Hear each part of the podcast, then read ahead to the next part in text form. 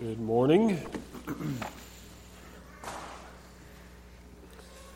As Landon mentioned, we will be speaking about Jesus in the garden this morning. If you would, grab a Bible and turn to Luke, the 22nd chapter. We're going to take our text from Luke, the 22nd chapter, starting in the 39th verse.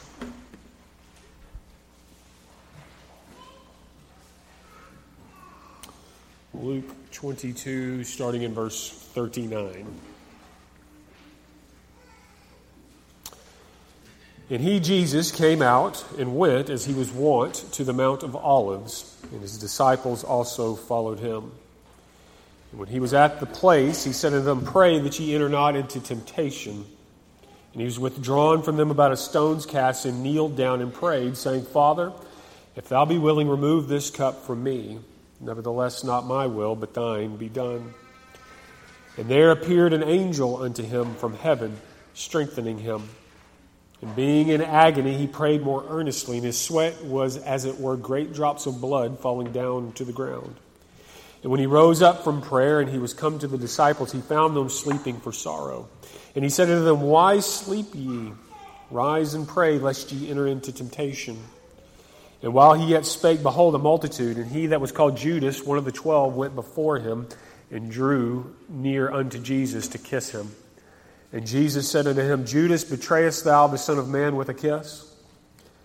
And when they which were about him saw what would follow, they said unto him, Lord, shall we smite with the sword?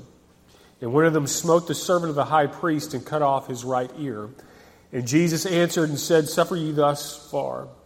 And he touched his ear and healed him. Then Jesus said unto the chief priests and captains of the temple and the elders which were come to him, Be ye come out as against a thief with swords and staves? When I was daily with you in the temple, ye stretched forth no hands against me, but this is your hour and the power of darkness. Jesus and his disciples had just concluded the Passover meal.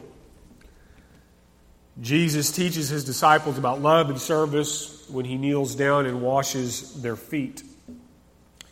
He talks to them about what is about to happen and he institutes the Lord's Supper that we just partake in. During the course of that meal, Judas has left and he's on his way to betray Jesus. And at the conclusion of the Passover meal, Jesus and the rest of the disciples leave the upper room where they were gathered and they head out into the streets of Jerusalem. They go, they go out the eastern gate of the city and they cross over the, book of, the brook of Kidron. And as they ascend the Mount of Olives, they come to an enclosed area called Gethsemane, which means oil press. Apparently, it was a private olive grove that Jesus has permission to frequent. Jesus leaves most of the apostles near the entrance of the garden, and he takes Peter, James, and John to the interior of the garden. He urges the apostles to pray so that they wouldn't fall into temptation. As Jesus enters this garden, the battle for the fate of the souls of mankind begins. And you might think that the suffering of Jesus started at Golgotha. Instead, his suffering begins in Gethsemane. He begins to face temptations and trials and stresses. By this point, Jesus had already spoken numerous times about what would happen to him, but it was on this night that the full weight of what was about to happen to him begins to press down on him and he begins to face the onslaught of Satan. At times, I think it's hard for us to wrap our minds around the seriousness of his suffering. Between Matthew, Mark, and, and, Luke, there are three different words used to describe the inner turmoil and anguish that Jesus begins to feel in his suffering. His sorrow is so strong, he feels like he is about to die. The battle between God and Satan was raging that night in the garden, and Jesus knew it. He felt it. He knew the cost of that battle. and he knew his role in the war. He knew that before the war was over, he would be taken captive. He knew that before victory would come pain and anguish. He knew that before he would ascend to the right hand of the Father, he would taste the bitter cup. He knew that before the stone would be rolled back on Sunday, there would be the cross and all that came with it on Friday. And as Jesus faces this onslaught, he begins to pray to his Father in heaven, Let this cup pass from me. Before Jesus that night, metaphorically, was a cup, a, cup that he knew that he would have to drink from. And the idea of drinking that cup made him sorrowful unto death, even to the point of sweating, as it were, great drops of blood. But what was it about this cup that was so agonizing, so stressful to Jesus? What was it that caused him to beg his Father in heaven for another way? What was it that was so bad that he was tempted not to drink of it? Maybe it was that he knew what was waiting for him the next day. He knew the next day was the cross, and he had no doubt seen crucifixion he saw the effects of crucifixion and what it did to people that had to undergo that. He had seen the pain that people had to endure to go through that. Is that what he's referring to about this cup that he was about to drink from? I think that it was, was more than that. Jesus knew that he was about to endure things that were worse than the physical pain of the cross in the cup that Jesus was about to drink were things that were worse than physical pain. First, Jesus was about to, for the first time, experience the burden associated with sin. And you might be saying, well, how, how could Jesus experience that? He was, he, he was sinless, right? But Paul reminds us in 2 Corinthians, the fifth chapter, in the 21st verse, For he hath made him to be sin for us, who knew no sin that we might be made the righteousness of God in him. Peter says in 1 Peter, the second chapter, in the 24th verse, who his own self bare our sins in his own body on the tree, that we, being dead to sin, should live unto righteousness, by whose stripes you were healed. Who his own self bare our sins in his own body on the tree. Jesus would bear the sins of the world. He would face the wrath of God because of that sin. And he faces the consequence of sin and the, and the, and the guilt of that sin, and not just for one man, but for all men. He bore the sins of the entire world and the history of mankind on his body that day. Christ knew how much God hated sin, and he knew that he alone would be the one to pay the penalty for the accumulated sin of all mankind. Also, beyond just the physical pain, he was facing death. And death is something for sinful man, not for the, the God man.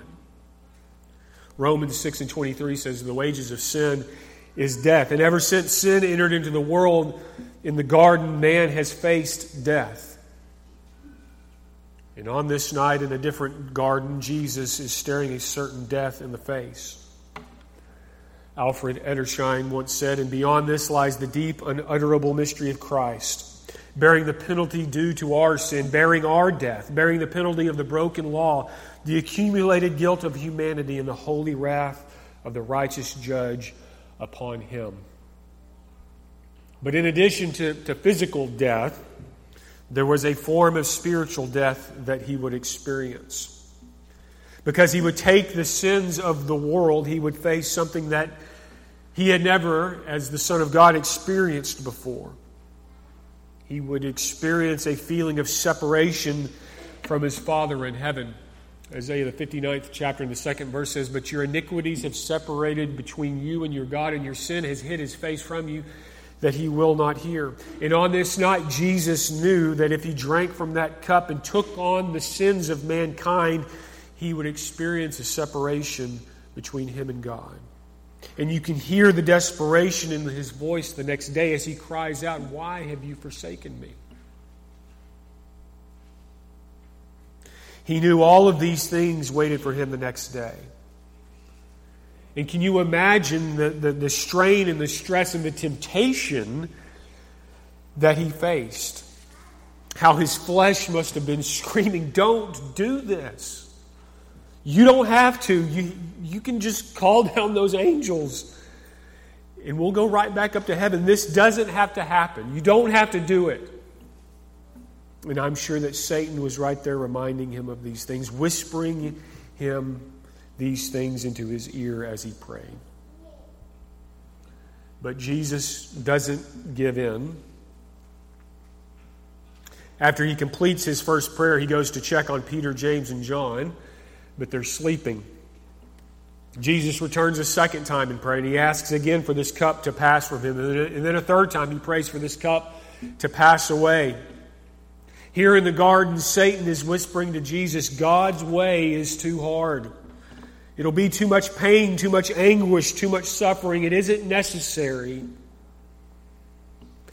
But thanks be to God that on this night in the garden, just as he had done in the wilderness, Jesus faced those temptations and he overcame them. And you, many might think that the battle was won at, at, Calvary. Others think that the sign of victory is the empty tomb. And those are the places where the act was carried out. But it was here in the garden on this night in Gethsemane that the decision was made to carry out God's will.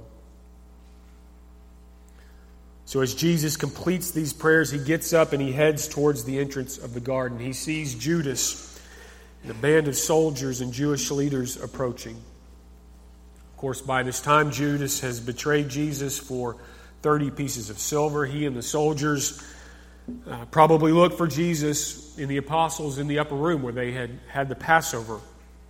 And when they don't find them there, Judas knew exactly where to look. Because it was likely that Jesus, like I mentioned earlier, frequented this garden. So he leads the soldiers to Jesus there. He approaches Jesus, gives him a kiss on the cheek, the, the, the sign that he had arranged with the captors to, to show them which one was Jesus. Of course, Peter tries to save Jesus, and he goes and he tries to murder Malchus. But Jesus takes compassion on Malchus and he heals him. And then Jesus captures and he, he's captures and he's led off to his destiny at Calvary the next day. Perhaps no other time in the earthly life of Jesus did he face such stress and anguish and temptation than what he faced in the Garden of Gethsemane. And despite all that he went through that night, he never once sinned, never once disobeyed God. That night in the garden, he perfectly carried out God's will. And we should never forget that, that yes, Jesus was, he was 100% God, but he was also 100% man. And his flesh faced all the same temptations that we face. For we have not a high priest which cannot be touched with the feeling of our infirmities, but was in all points tempted, tempted like as we are, yet without sins, the Hebrew writer says in Hebrews 4 in verse 15. Jesus faced temptation. He faced all that we face, and he understands what it's like to be tempted. C.S. Lewis wrote, A silly idea is current that good people do not know what temptation means. This is an obvious lie. Only those who try to resist temptation know how strong it is. After all, you find out the strength of the German army by, fighting against it, not by giving in. You find out the strength of a wind by trying to walk against it, not by lying down. A man who gives in to temptation after five minutes simply does not know what it would have been like an hour later. That is why bad people, in one sense, know very little about badness. They have lived a sheltered life by always giving in. We never find out the strength of the evil impulse inside of us until we try to fight it. And Christ, because he was the only man who never yielded to temptation, is the only man who knows to the full what temptation means, the only complete realist.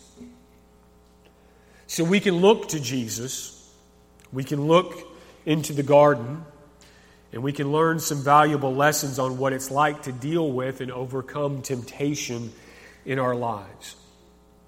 So, for the, for the rest of our time, I want for us to look at four things that we learned from the Garden of Gethsemane and what we can do to apply these things to our lives and overcome temptation and help us deal with these trials and temptations in our own lives. The first thing that I want for us to notice uh, in this time of temptation is that Christ spent much time in prayer. Sometime between the end of the Passover meal and the story that we read, Christ prays the prayer that we read in John, the 17th chapter. He urges the disciples to pray once they get to the garden. And then Christ spends probably several hours in prayer that night, humbled before God, laying his thoughts and his desires before God, but also praying that whatever the answer to these prayers were, that God's will would be carried out. Christ says several times there in the garden that that this time of prayer would help them deal with temptation. When we face times of trial and temptations, do we take the time to pray? Have we made prayer a part of our lives? And I don't mean the, the quick little prayer that we say before a meal. I, I don't mean the, the routine prayers that we might say at bedtime. I don't even mean the two or three prayers that we've said during this service here this morning. I mean, do we spend time speaking to our Father in heaven? Do we humble ourselves before God and spend time communicating with Him? James, the first chapter and the fifth verse says, If any of you lack wisdom, let him ask of God, that giveth to all men liberally, and upbraideth not, and it shall be given unto him. James, the fourth chapter and the eighth verse says, Draw nigh to God, and he will draw nigh to you. Cleanse your hands, ye sinners, and purify your hearts ye double minded. In the garden this night, Christ knew that the next day what he would be subjected to. And he knew that he needed to draw close to God for strength and guidance. During our times of temptation, do we do the same? It's interesting to look at the difference in the outcomes of the different people that were there in the garden that night. You have Jesus and you have the apostles there in the garden. Christ spends several hours in prayer, drawing close to his Father in heaven, and then the apostles, on the other hand, are asleep. And when they are faced with temptation and trials, what happens? Jesus is able to carry out his Father's will. The apostles, though, who, like I said, spend several hours asleep, some run and hide when they're faced with trials over the next day or two. Others deny that they even knew Christ. And as I look at my life and in the times of, of, of trial and, and, and, and, and temptation and the things that I've dealt with, the times where I have failed most often, if I look back at those times, often they are those times where I failed to spend time drawing close to God in prayer. Prayer is more than just an item on the checklist that we're supposed to do to make God happy. And I think that that's how we treat prayer a lot of times. We say that well, we need to we need to make sure that we pray, and so we say our routine prayer that we can say without even thinking about it, without even considering what we're actually saying, and we make sure that we say that so that we can check the box on the list that we've said our prayer. And we treat prayer like that sometimes. But prayer is more than just an item on a checklist. Instead, it's an avenue to approach the throne of God with humility. It's an opportunity to speak to God and through it receive His blessings and strength to carry out His will. Now, does that mean that we're always going to get the answer that we're looking for in our prayers? And that's an important lesson that we learn about prayer in the garden. Jesus prays three times to remove this cup from him. And three times, God tells him no. Not because he doesn't love Jesus, but because God's will must be carried out. And God has never promised us that the answers to our prayers will be yes. But He has promised us that He will provide us with what we need to carry out His will. And He has promised us that through prayer we can have a peace that passes all understanding. Be careful for nothing, but in everything by prayer and supplication, with thanksgiving, let your requests be made known unto God. And the peace of God, which passeth all understanding, shall keep your hearts and minds through Christ Jesus, Paul would write in Philippians, the fourth chapter. And this night in the garden, as Jesus is facing tremendous stress and strain and temptation, he uses prayer so that he'll have the strength and the peace and the calm that we see him display the next day as he makes his way to Calvary. The next thing that I want for us to notice from the garden and remember in our times of temptation is that God will always provide for us. His providential care and his, and his promises are with us during these times of temptation. As Jesus is in the garden and completes the first prayer, Luke 22 and verse 43 says that an angel appeared to him and strengthened him. This is reminiscent of what happened in the wilderness as Jesus endures those temptations. In Matthew, the fourth chapter, it says that angels came and ministered unto him. And you might be thinking, well, of course, Jeff, it's Jesus. He's, he's the Son of God. Of course, he's going to have things like that angels coming and, and ministering to him. But I would turn your attention to an interesting verse that we find in Hebrews, the first chapter, verses 13 through 14. It says, But to which of the angels said he at any time, Sit on my right hand until I make thine enemies thy footstool? Are they not all ministering spirits sent forth to minister for them who shall be heirs of salvation? The Hebrew writer says that these ministering spirits, these angels, are sent to minister to those that are heirs of salvation. That's you and that's me. I won't pretend to know exactly how all of this works and how angels interact with us today. Completely, none of us know exactly how all of that works. But I do believe what God says. And just like Jesus was ministered to by angels in the garden that night, I believe that if we will draw close to God, He has promised us that He will provide for us. And as part of this promise to provide for us during these times of temptation, we are promised that no matter what we face, with God's help, it won't be more than what we are able to bear. 1 Corinthians, the 10th chapter, verse, uh, verse uh, 13 says, There hath no temptation taken you but such as common to man. But God is faithful, who will not suffer you to be tempted above that which ye are able, but will with the temptation also make a way of escape that ye may be able to bear it. God has not promised us that we won't face temptation. He has not promised us that we won't go through things in life that will be difficult. In fact, quite the opposite. He has promised us that there will be times that we will suffer. He has promised us that there will be times that we will be tempted. There will be times that will bring us to our knees. There will be times in our lives where we question whether or not we will be able to endure it. But He has also promised us that no matter what we are facing, if we will submit ourselves to God with His help, not on our own, but with His help, we will be able to overcome those temptations. He will provide us with a way of escape. God will allow us to walk through some pretty dark valleys in our lives. But He will always be there to help us through it and to make it to the other side if we will submit ourselves to His will. With prayer, with His Word, with these ministering spirits, with the Holy Spirit, He has provided us and given us these great and precious promises to help us through the trials and temptations of this life. The third thing that we can take from looking unto Christ in the Garden of Gethsemane is that his attitude towards suffering and temptations. He viewed suffering and temptations in the proper way.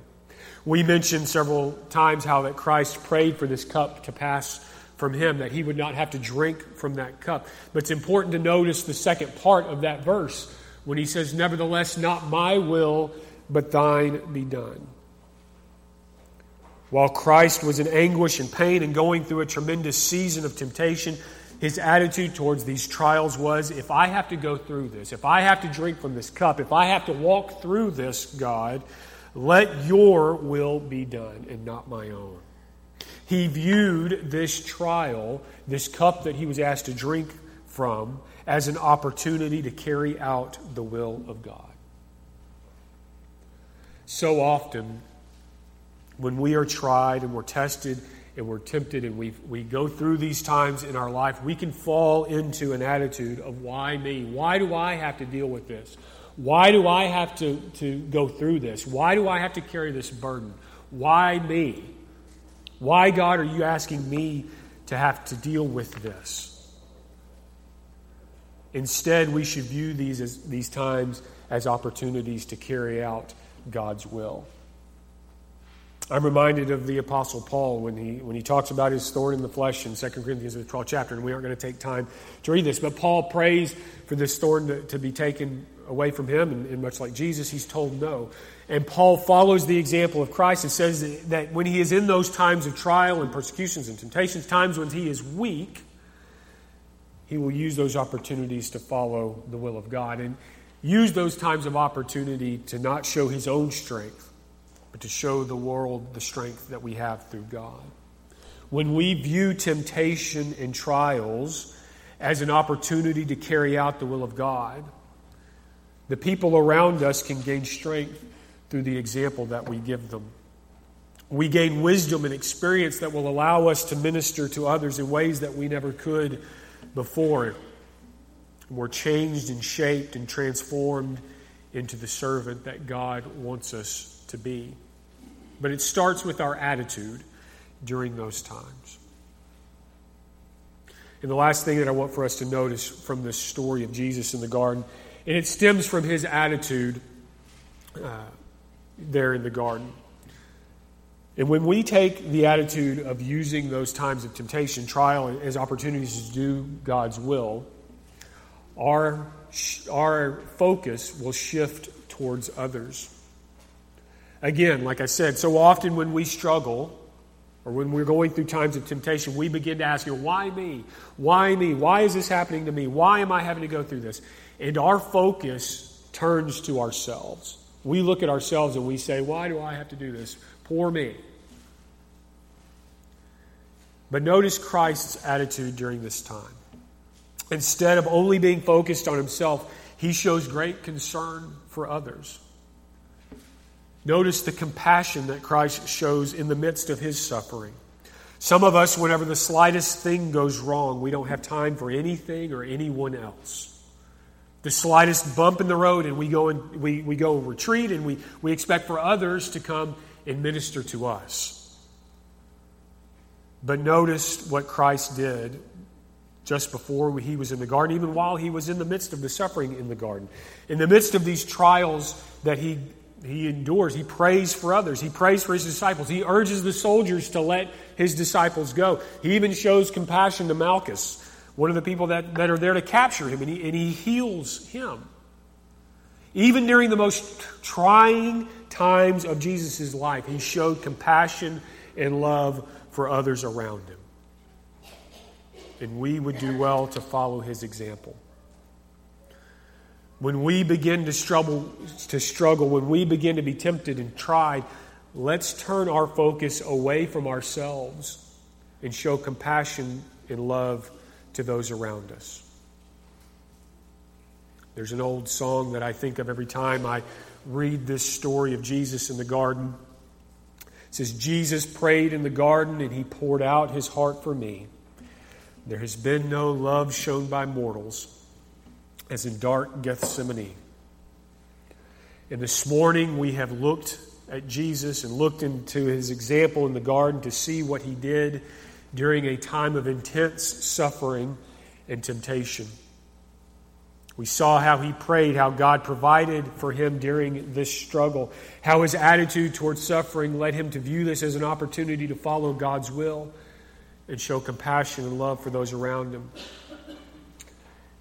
And as we close, I want for us to notice one final thing. Sometime after the conclusion of the Passover meal and before his entrance into the garden, Jesus prays. He prays for the Son to be glorified. He prays for his disciples, and he even prays for you and for me. in John, the 17th chapter, and the 20th verse, it says, Neither pray I for these alone, but for them also which shall believe on me through their word. Remember that. That on this night, as Jesus is about to endure all these trials and all these temptations, he knew that you would need a Savior. And he knew what it would take to secure that salvation. And he had a choice that night as he was in the garden. And make, make no mistake about it, it wasn't an easy choice. We talked about how he felt stress and, and anxiety to the point of death, he felt like. He had a choice between returning to heaven or going through all of these things that he would endure over that day. And he chose you. He chose what you needed rather than what his flesh and what his body wanted. Because he loved you, he was willing to endure and drink from that cup that was before him that night. And thanks be to God that he chose to do that. God loves you. Don't ever forget that. No matter what you've done, no matter your past, no matter your history, no matter the temptations that you face, no matter the failures in your life, God loves you. And He's provided a way for you to draw close to Him. Jesus shed His blood so that you can be washed and you can be sanctified and cleansed in God's sight. And all He asks you to do is submit yourself and your life to Him by allowing your faith to move you to repent of your sins and confess that Jesus Christ is Lord and submit to Him in baptism. Perhaps you've never done that and you'd like to do that this morning. We'd be happy to do that. Perhaps you're going through one of those times of trial and temptation and struggle in your own life and you like the prayers of the church. We'd be happy to do that. If there's anything we can do for you, please come as we stand and as we sing.